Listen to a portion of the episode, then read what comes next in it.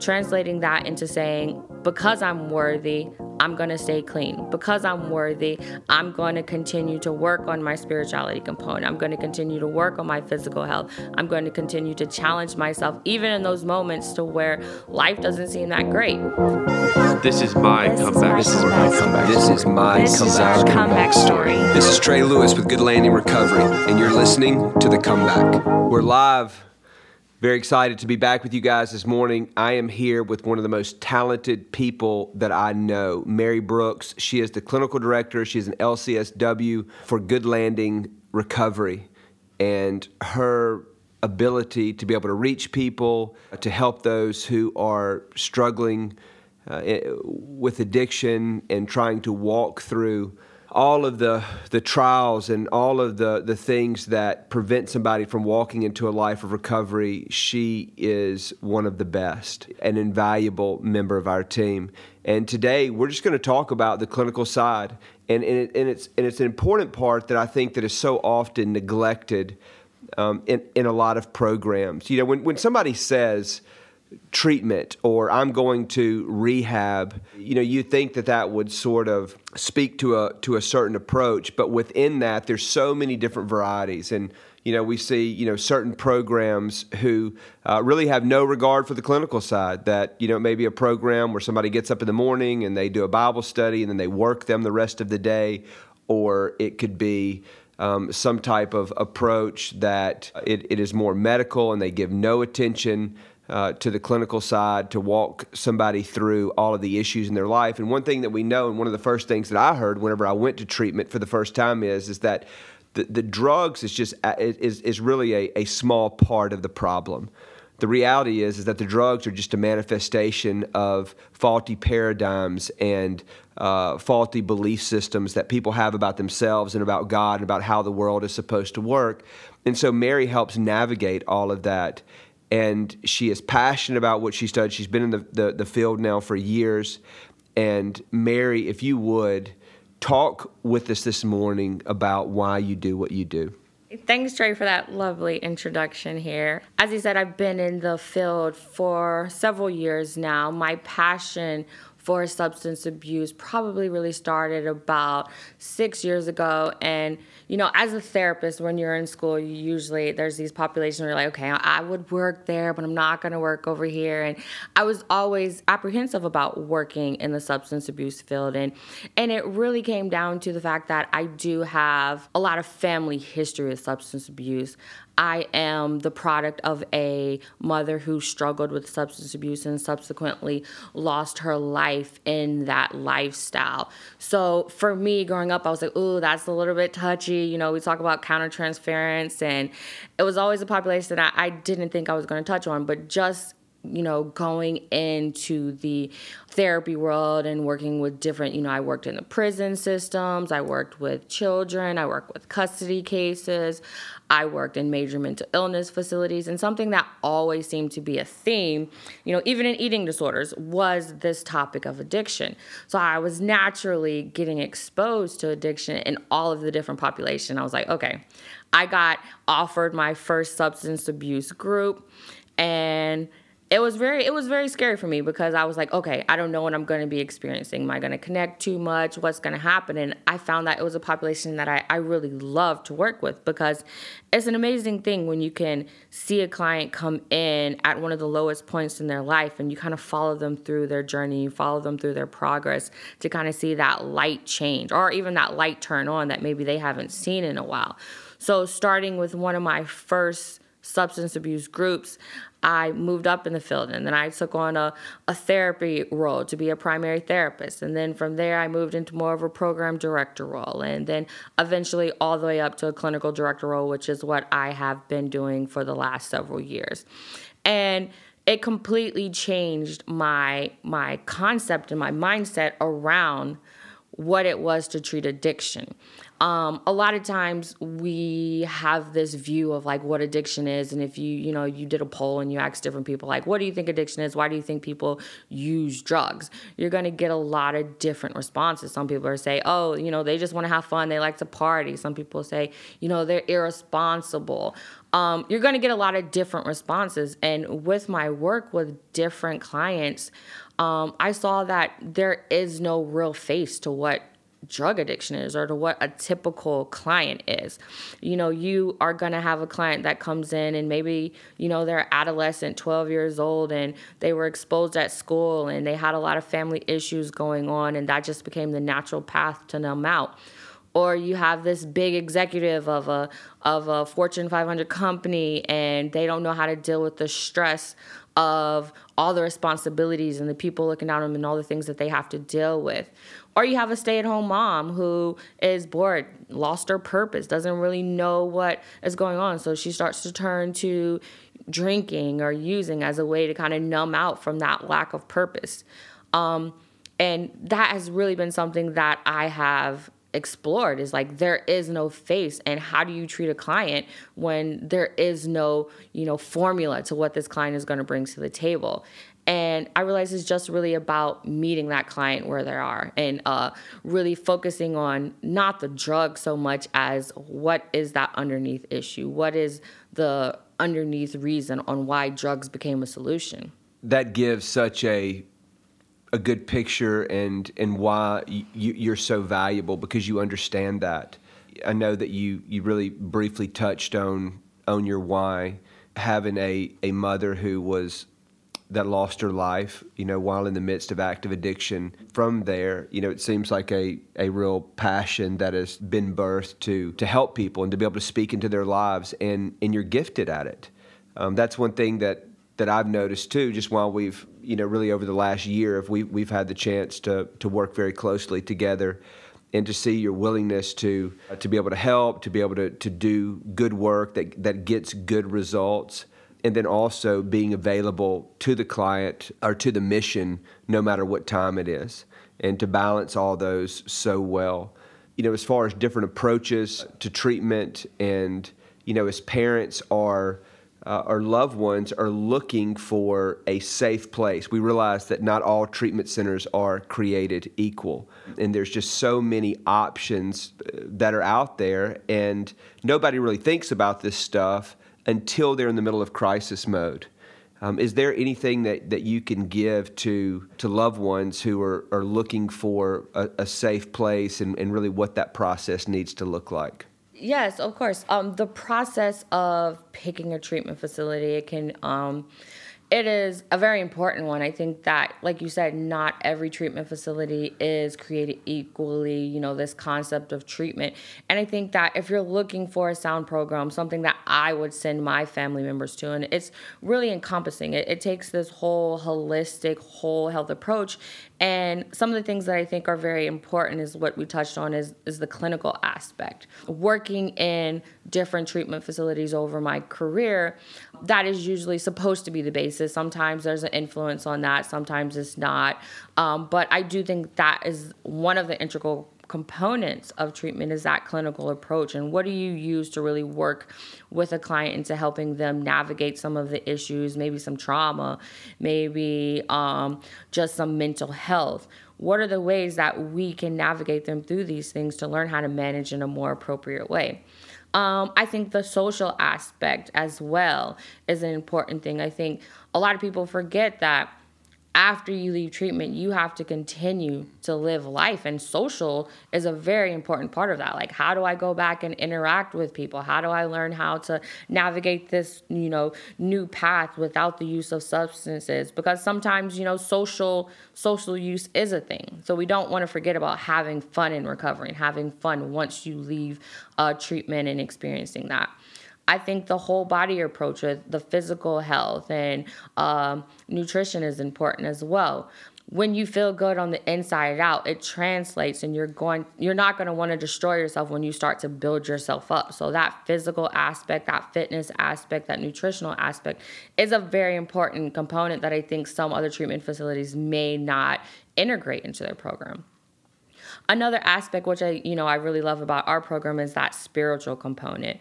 One thing when you see some clients come in, you kind of feel you kind of see that lost look in their eyes and you kind of feel that like loss of purpose. And getting them to reconnect back to that purpose is a very important part of their progress. If a person doesn't feel that hope, you know, we talk a lot about hopelessness in treatment. We talk a lot about helplessness and and purpose. Um, getting them connected back to the why. Why do I not want to use? You know, whenever I have a client who has relapsed or who's come back in from a you know a bad run, usually the first question that you ask them is, "What was stopping you?" from using? What did you build up in your life?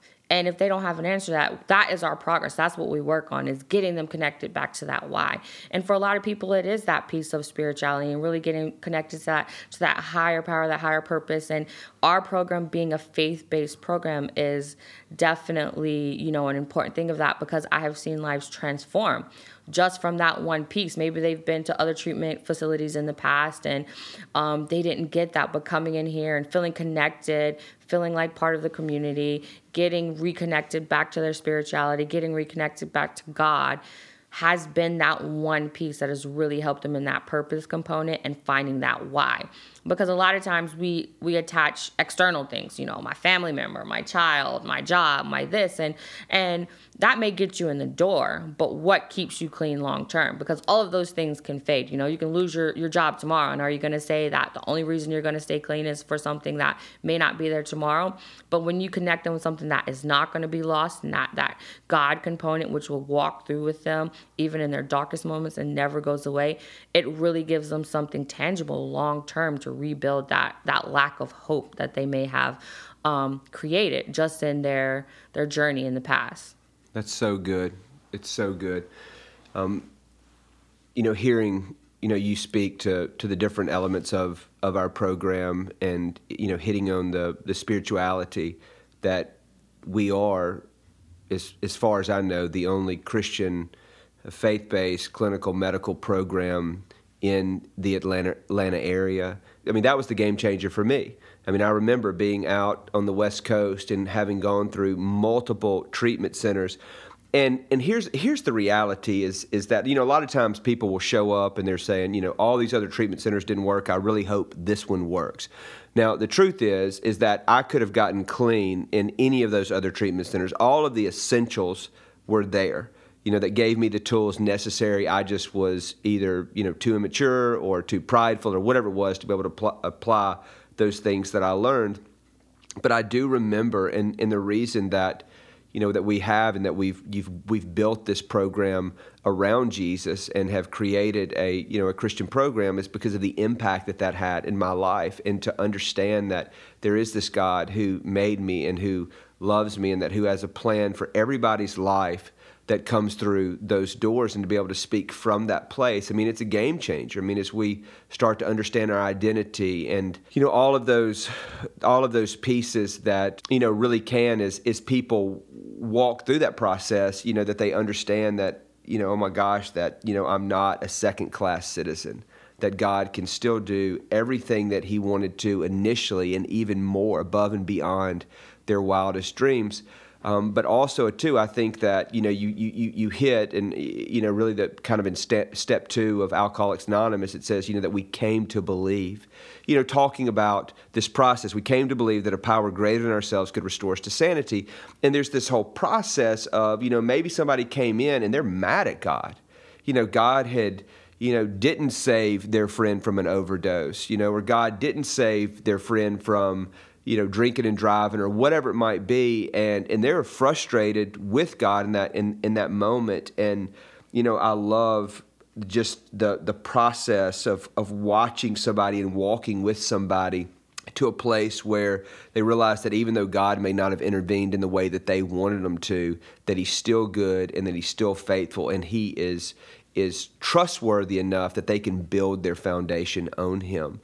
And um, you know, another part of this, you know, this whole process, and, and I think that you are one of the best that I've ever seen in action in your ability to be able to deliver hard truths to people who really need to be able to um, to hear it. And but you do it in such a way that is not um, abrasive or confrontational. I mean, I really kind of look on you with, with envy a lot of times in the way that you can can deal with people because the truth is is that when people believe lies and they and they think that you know this this really is how how it is, but to be able to serve up truth you know, in a way to say, you know what, like that that belief system that you have right there, or that area where where you are, you know, have this firm grip on, like you've got to be able to release that so that you can know real freedom.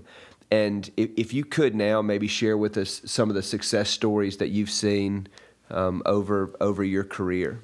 Yes. Um, really with success i think that some of the things that i have seen in my career specifically are clients who again you know we get them at some of their lowest moments and a lot of times they've lost their sense of who they are. You know, they come in and you know, you ask them like, "Who are you? What like what is your story?" And most of the stories are all related to drugs, are all related to their past use, their relapse, and you know the things that they did when they were in active addiction, and getting that story changer that when you leave a treatment facility and you know who you are. Um, I've had clients who have come back and now they have about two years clean, three years clean. And they come back to me and they say, and they're able to tell me how they've been helping people and how that connection back to who they were and what their purpose was and um, was that game changer for them. Like you said earlier, you can get clean in any situation. You know, I've known people who have gotten clean in some of the worst neighborhoods, living in houses where people are using.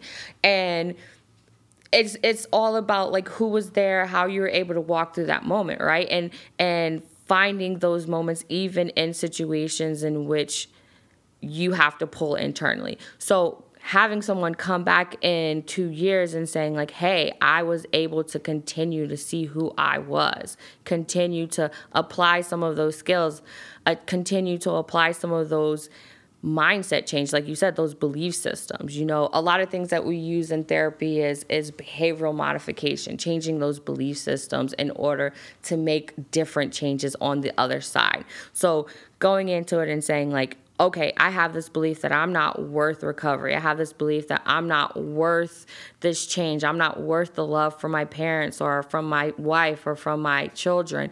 And being able to change that to say, like, I am worthy just where I stand, just with what I bring to the table. And translating that into their actions, translating that into saying, because I'm worthy, I'm going to stay clean. Because I'm worthy, I'm going to continue to work on my spirituality component. I'm going to continue to work on my physical health. I'm going to continue to challenge myself, even in those moments to where life doesn't seem that great. You know, one of the things that I tell my clients is like, life is not going to stop happening just because you've removed drugs and alcohol from your life. Life isn't going to stop happening. You're going to have death that happens. You're going to have job losses. You're going to have conflict. You're going to have relationship problems. Life is going to continue to happen. And it's not about shying away from those moments, but it's learning how to react to those differently. And when you change your belief systems around your inner resiliency and your inner ability to react to those in a more positive way, that's where the change happens. And that's where you get that long term sustained recovery because you know that you have the power to manage situations and handle situations. So people who come back and they have two years, three years, five years clean, they're not telling me, you know, just fairy tales of how life just was all of a sudden is roses and life just was wonderful. They're telling me I was able to walk through those moments and I learned how to help other people walk through those moments. And I've built a community, I've built a support system, and I've built myself up to be able to say I can handle whatever gets thrown my way, whether that's through my own resiliency, my spirituality, all of these community aspects that I have in peace, I'm able to manage and stand in front of you today without resorting to drugs and alcohol as a solution that's powerful. It really is. I mean, to be able to deal with life and, and so many of the people that, you know, are really just about all of the people that come through those doors that use alcohol or drugs as an escape to not have to deal with life and to be able to give them the skill sets and the tools necessary to, to be able to walk through it and to say that, yeah, I went through some really hard stuff, but we made it. And just a, um, a testimony of what we try to build into the fabric of, of our clients so that they understand that whenever you get out of here that life isn't going to stop but that you're going to have everything necessary the strength necessary to be able to walk through it. And I think another another really important part of that piece is is that that most people are, are looking for the easier, softer way, or they're looking to circumvent the process. You know, you find somebody who's still barely hanging on to their job. They're used to succeeding, or they're used to, or they, or they absolutely just abhor the idea of somebody, you know, telling them what to do or speaking into their life. And you know what, what, what I've found and what I've seen is is that um, you know the, the easier softer way if you will is is to submit to the process like that that there is no easier softer way and that there has to be uh, this this period of being reprogrammed and understand that yeah you know even though you may have a grid for what integrity looks like you may have a grid or even at one point you were raised in a good family or at one point in your life maybe you you, you operated according to really solid life principles but the truth is is that in addiction, it changes the way that people negotiate life. I mean, what is that? You know, you're you're talking to the the parent or you're talking to the spouse of somebody or you're talking to the, to the addict themselves that are just saying hey i want to just keep my job and i want to try to manage this thing from home. Talk to us about that process and how important it is I like what you said. Like a lot of times they try to connect to like the easy way out, and um, I think some of the first sessions I usually have with a client or, or family is like that negotiation uh, session, and you know, being the product of of two lawyers in my family, I've navigated that negotiation session pretty well. I'm used to dealing with that, so uh, it's always an interesting uh, first session where it's like, okay, I'm gonna do this recovery thing, but I'm gonna still do this I'm gonna still do that. I'm gonna go to work. I'm gonna keep talking to that toxic ex girlfriend. Mm. I'm gonna keep, you know, going to hang out in the same place, or or maybe I'm just not gonna do pills anymore, but I'm gonna drink occasionally on the weekend. You know, there's those things that they always bring to the table because letting go is usually one of the hardest parts. You know, we talked a lot about like that mindset and that belief system, and it's hard to let go of something that you've ingrained to and become so close to um, so that negotiation step in that beginning of saying, you know, I get it. I, you, it's hard to let this go, but what purpose has that served you in the past? Right?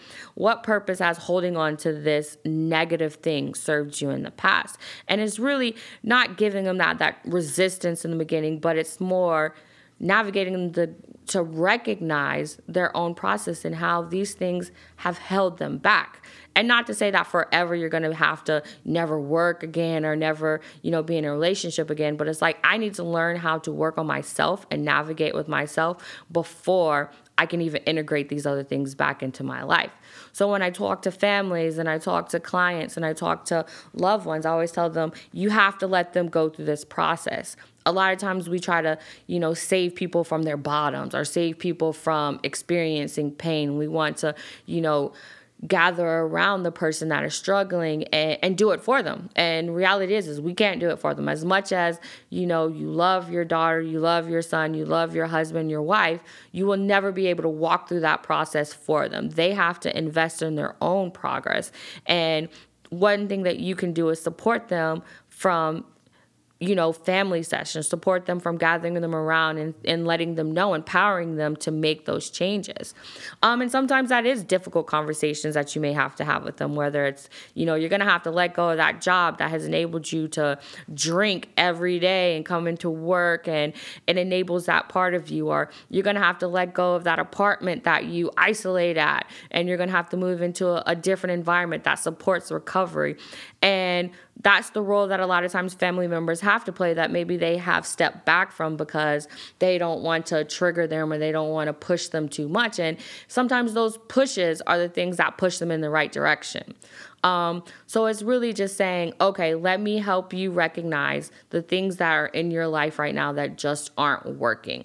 And that's the role as the clinician, the therapist, and also sometimes the role as the family as well, is engaging them into that process, inviting them into that therapeutic process so that once they do re-enter back into a community and once they do re-enter into those other parts of life, they can now be held accountable because they're aware.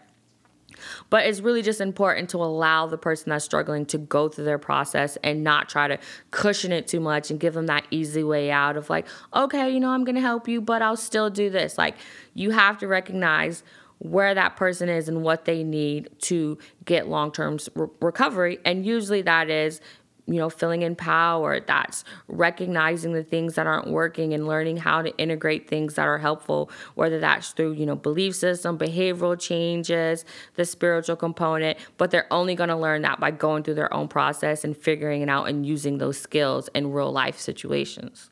That is so good. I, I think that you hit on so much and just a, a reminder to all of us of that there is a a, a price to pay whenever you come in. You're going to have to make hard decisions. You're going to have to let go of a lot of these things. And, you know, something that gets said around good landing a lot is that you either pay now or you pay later.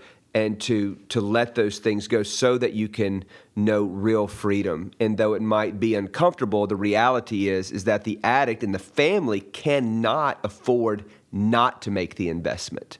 And we want to look at the, you know, the least invasive approach to make sure that you know people understand that they're in a life-giving atmosphere that they're not a second-class citizen however to come into a, a season and to be undistracted and give themselves to a new way of life and to have time to to spend spend time with Mary or one of our other therapists, I, I believe it's, it's, just critical. I mean, just even listening to her talk now, and why any time that I get to sit with Mary, that I realize how how valuable that time is, and and when you're around people that have been trained and they have a real gift to be able to speak into to somebody's life. She is an LCSW, so as far as a therapist, that is high as you can go within the field of of mental health, and to to have resources like that to make sure that you know anybody that is going to handle your loved one's life uh, that they uh, really understand um, the best approaches to to be able to reach somebody and to bring out the best. Um, you also have a beautiful daughter, Sydney. What's she doing today?